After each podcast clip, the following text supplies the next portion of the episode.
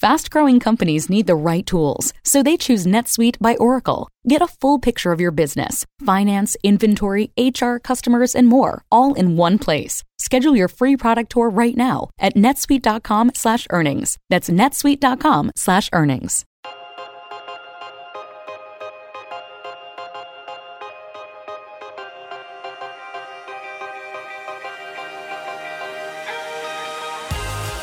Welcome to Game Plan, a show about our lives at work. I'm Francesca Levy, editor of the Game Plan section at Bloomberg. And I'm Rebecca Greenfield, a reporter at Bloomberg, where I cover workplace culture. This week, how group chat platforms like Slack are changing the way we communicate at work. Coming up in a little bit, we'll talk to Dayna Evans, a reporter at New York Magazine who has a complicated relationship with Slack and group chat that she's written about extensively. She's going to explain to us how it is that an enterprise workplace software affected her life so much she wrote a personal essay about it. But first of all, let's let's get out of the way what group chat is. Becca, you want to give the basic description? Slack is group chat and just from now on there are lots of different group chats, but I think we're just going to use Slack as shorthand for all of them because it's a really popular, notable one. But yeah, there are others like HipChat and Campfire, and all of them basically are just chat rooms where you hang out with your coworkers all day. And it's kind of a primary way of communicating with coworkers. And it's work sanctioned. So it's kind of like your work email, but chat. Right. And you can email people one on one or message people one on one through this app or talk to them in special rooms that are divided by department or by team or by project you're working on or by anything you make up, right? Like you can make a, a Slack room for, I don't know, talking about the Real Housewives of Atlanta. Is that a yeah? Is that one of the housewives? Yeah, yeah, that's that is one of the housewives and probably a really popular Slack room. Yeah, I'd it, say. I don't know. I don't know how it rates against the other Real Housewives. I mean, it depends on your taste, but you know, I'm You're an Atlanta of, girl. I know. I I'm like an OC. I, I don't watch the Real Housewives sure, anymore. Sure, sure. Yeah, me neither. Um, so, but anyway, so what we're talking about here on its face doesn't sound that unusual or new, right? Like its chat rooms have been around since basically the dawn of the consumer internet, like when the internet was sort of commercialized in the mid early mid 90s. That's how people communicated on like AOL chat rooms. Yeah, the, I think the only thing I did online as a young young kid online was check my email for I don't know what and then go to AOL chat rooms and pretend to be 18 years old, which is really were, strange. How old were you really? I was probably I don't know what what year do we think this was? Like 94. Four. So yeah, I was really I was like 6 to 8. wow, and you were pretending to be 18. Yeah, I don't know. I don't know what that says about like society, but so yeah, these chat rooms are similar in form to the AOL chat Right. room, but So now- different in function. I would say so. Nobody's asking ASL because you know everybody And because it's all of your ASL coworkers. means age, sex, location. Right, a popular query on AOL chat rooms.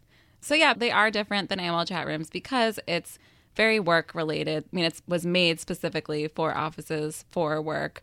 So a lot of the conversations are about work, but then there are also a lot of conversations that aren't about work, which is kind of why it's gotten so popular and why people like using it so much. Right. So, like, all of these companies came into this space kind of at a time when the modern office was ripe for like a new way of communicating. Would you say? Yeah, I think the word you're looking for is disruption.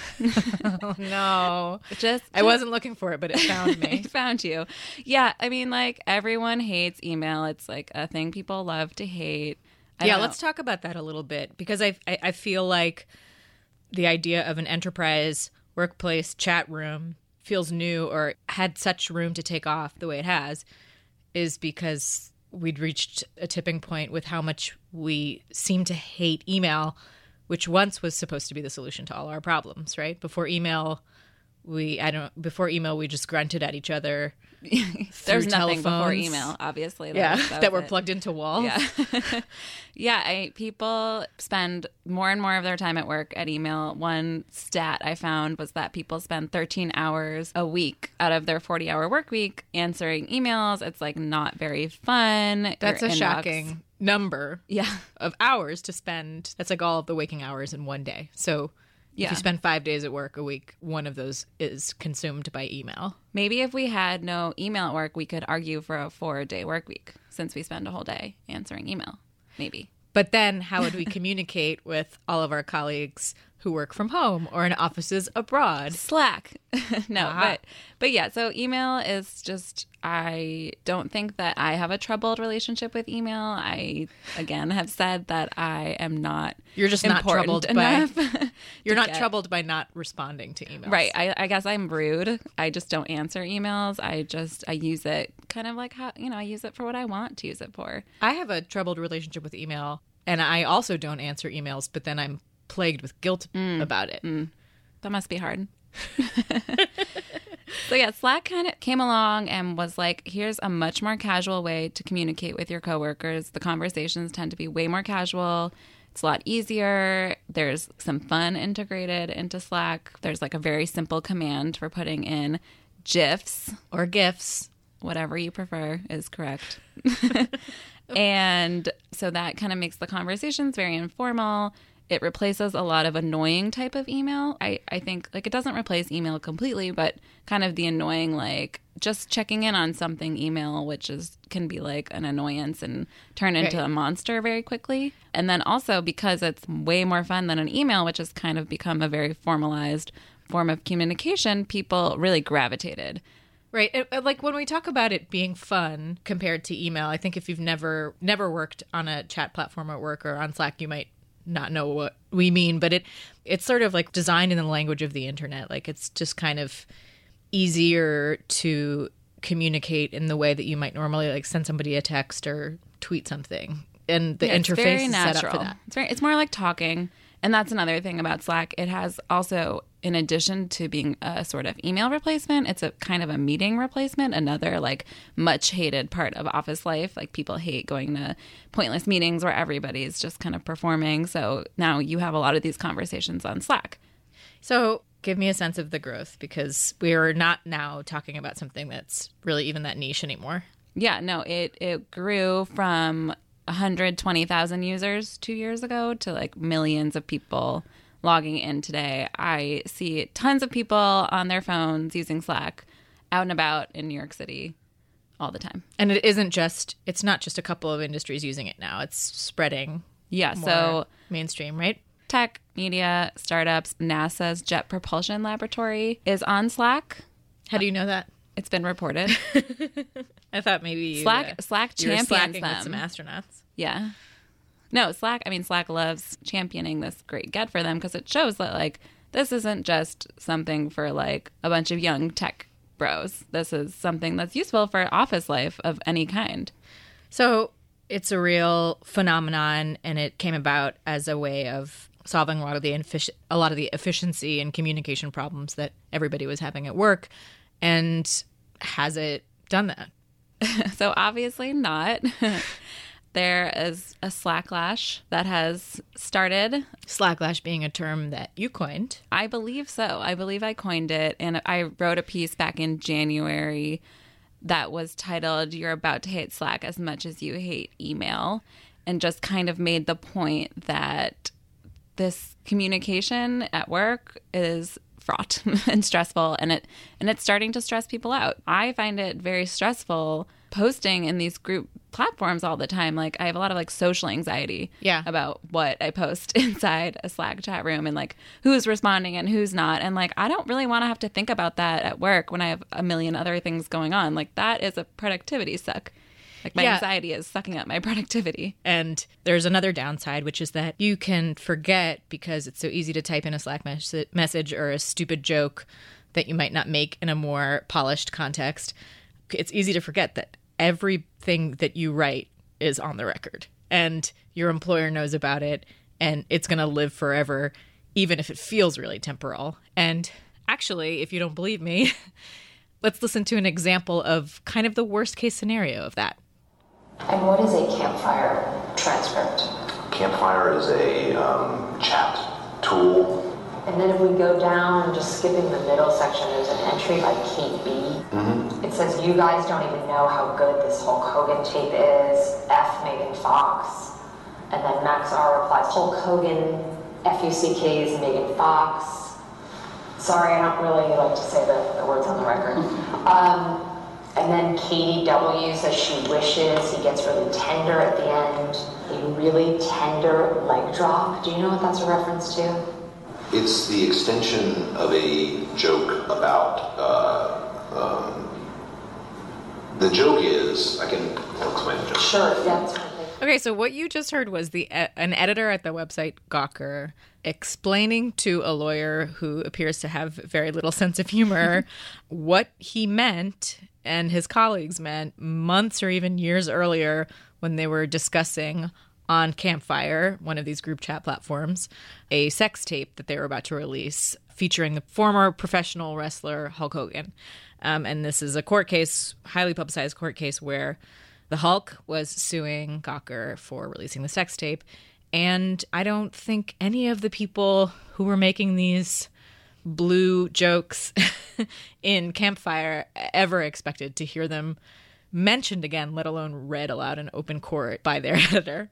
Yeah, when you I so I've read the transcripts of their chats because they're part of evidence, and it's just like all jokes, left and right jokes. Everybody's just joking about Hulk Hogan's penis and the tender leg drop joke, and yeah, using a lot of slang. And it's very clear that, I mean, for most people, this wouldn't even look like a appropriate workplace conversation. Right. I think Gawker is kind of known for an edgier style, and I think probably even in the newsroom, its employees speak a little more freely than some other workplaces. And this is like obviously like the most casual form of their communications. And like you said, there's no way they thought they'd ever see those again. I think in these chat platforms, you feel like it's like disappears once you type it, like because Right. it's like literally a feed that like scrolls up. yeah, it's gone, but it's obviously not. Yes, you are supposed to never, I've been told by lawyers, never type in anything, type or write anything you wouldn't want on the front page of the New York Times,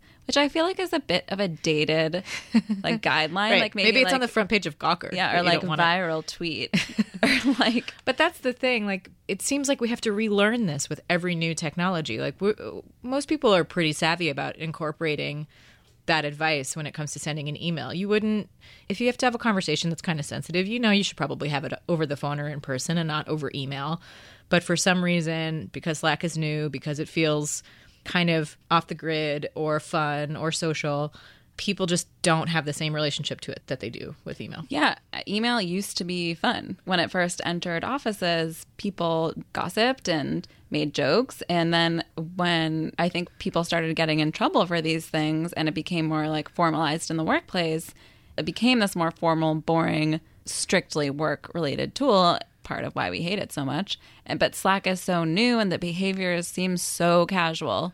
It's like something has to have been publicly subpoenaed in a hundred court cases before. Like we've all heard of court cases that feature email transcripts, and our presidential campaign, one of the main issues swirling around that is Hillary Clinton's emails and what they say and to whom they were sent. And, you know, the idea that, I mean, yes, of course, people keep making mistakes on emails, but it's like this is the first example of the sort of clinical examination of a group chat of Yeah. a campfire transcript that we're kind of used to seeing. This is the first high profile example of that kind of treatment of a group chat transcript. Yeah, Uh, then, you know, with government agencies now starting to use Slack, like their stuff can be FOIA'd. This is it's work it's work chat, but all of us are so guilty. You know, it's like we're talking to our friends. Right. And that kind of confusion between how to treat Slack, whether it's a work thing or a personal thing, is something that is very much on the mind of our guest.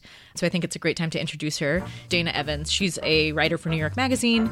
And uh, back in January, she wrote an article called Are My Coworkers Slacking Off Without Me?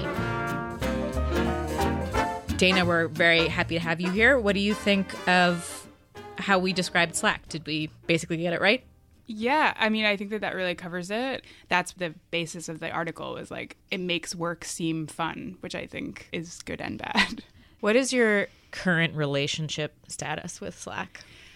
I'd say it's complicated.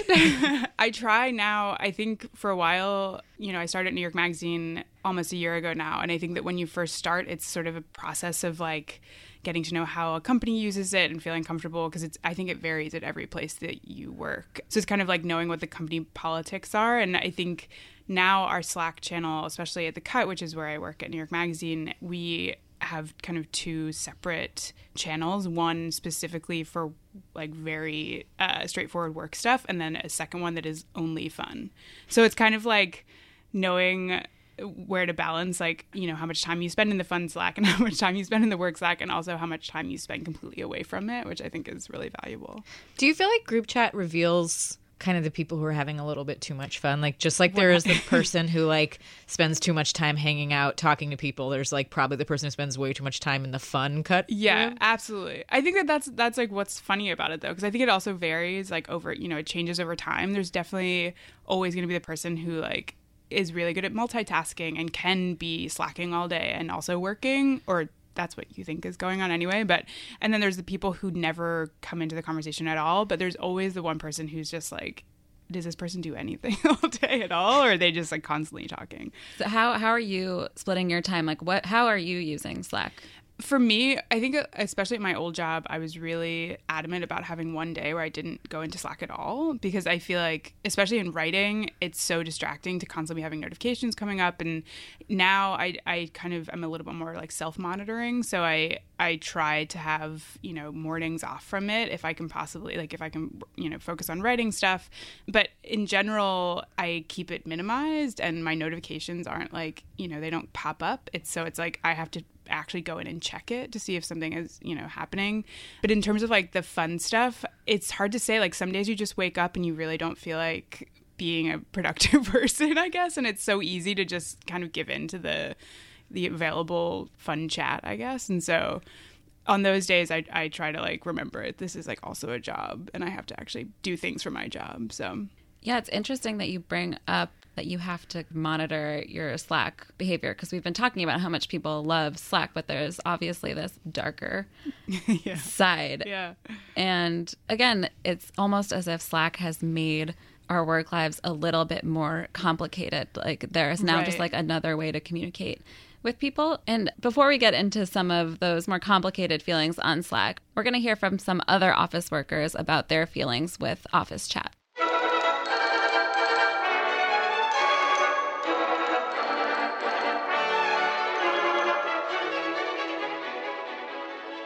Slack sucks. I love Slack, but I also hate Slack. I'm distracted a lot by it.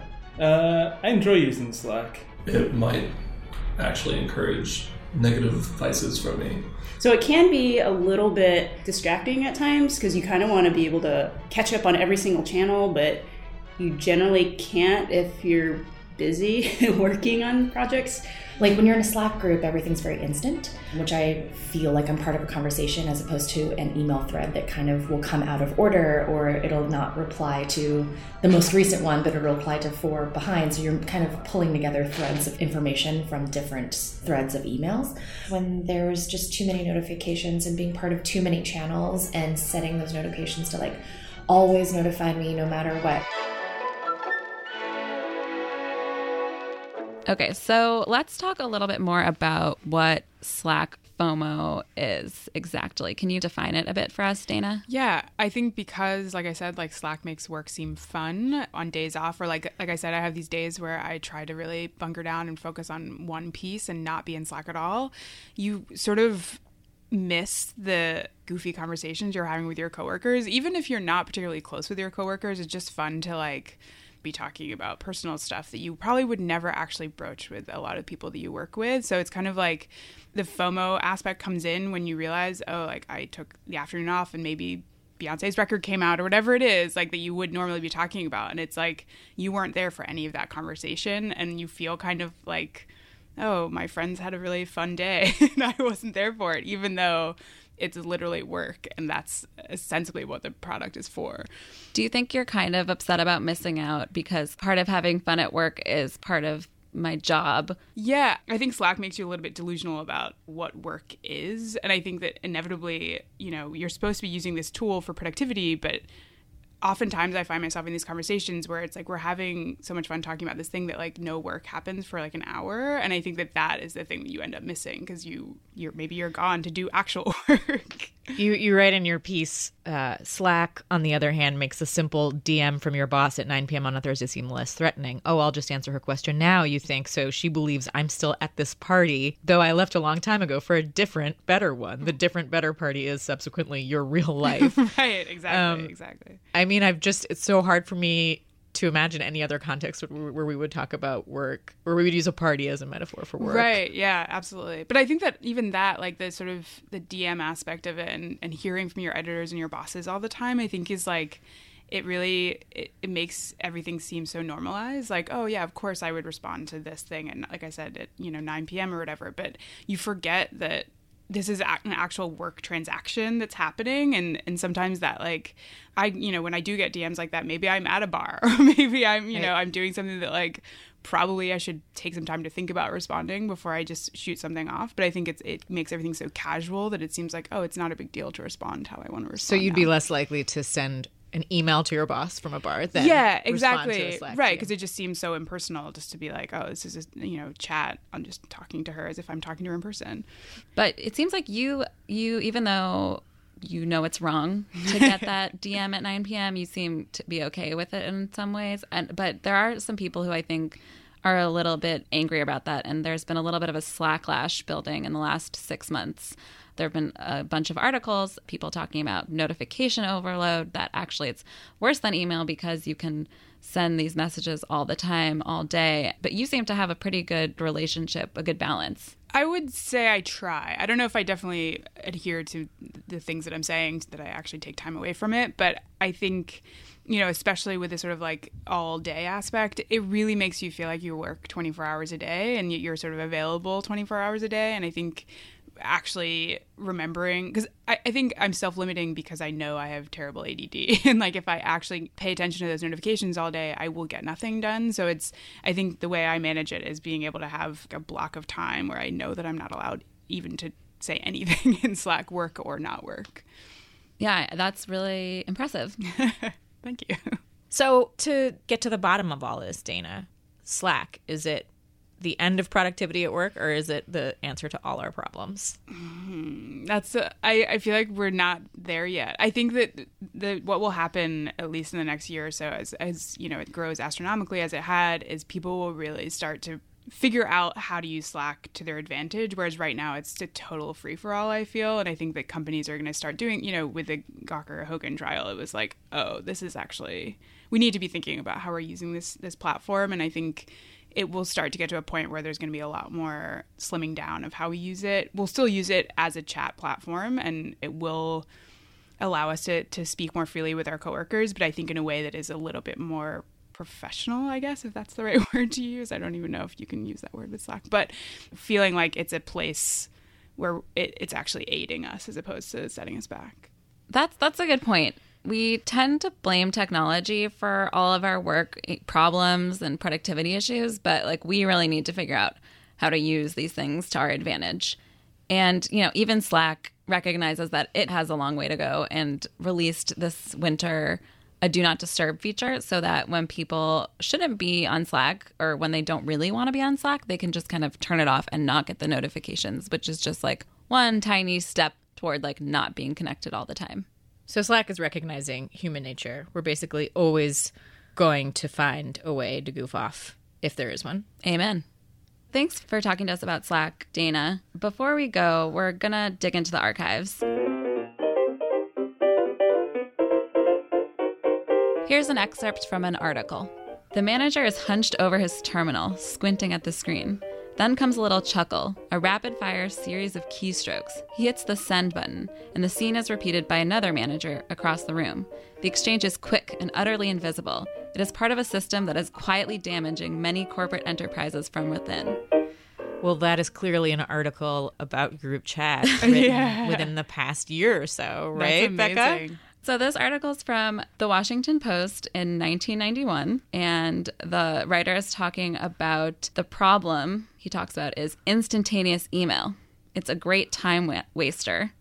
After all, he says, it is fun to share secrets, tell jokes, flirt, complain about fellow workers' peccadillos, especially if you can't get caught, which is just exactly what people do on group chat now. Yeah. But it's really great to see how people thought about email when it first came out. People, obviously, workers thought it was fun.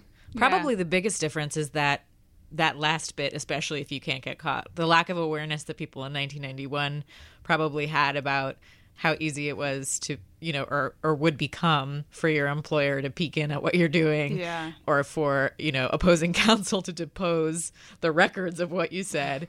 I wonder what kind of crazy things were said in 1991 if there really were an atmosphere where people thought like no one has any way of knowing Right, what what right. I said in this email where even now like there's some voice in the back of our head when we're typing some totally not work appropriate thing into Slack that's telling us someone could probably read this. But even it's kind of like this guy says emails ruining the office, but none of us could live our work lives without email. Right. Well, I wonder. uh, Maybe this is naive, but what what was it like before email? Then, like, what would you do? Just talk in person the Yeah. entire time? And I, I mean, I think work got done within a much smaller sphere. I think that, I mean, it's a conversation about globalization and everything else, but you just worked with a smaller group of people. You worked with the people who are around you. You either talked to them in person or you, you know, made a long distance phone call. Yeah, in some of the other old articles I was looking at, they talk about phones the way we now talk about email, where like the phone was, ugh, Oh I hate it. It's ruining my work life. That's so funny. But now, you know, we rarely pick up the phone and hate email, and Slack is the, the future. Right. Why can't you just Slack me the, the answer to my simple question? Yeah. Great. Well, thank you so much for joining us today on Game Plan, Dayna. Thank you for having me. And uh, you guys can read more of our work life coverage over at Bloomberg.com and check us out on Twitter. I'm at RZ Greenfield. I'm at Francesca Today. And Dayna is at Dayna, D A Y N A, Evans underscore. See you next week.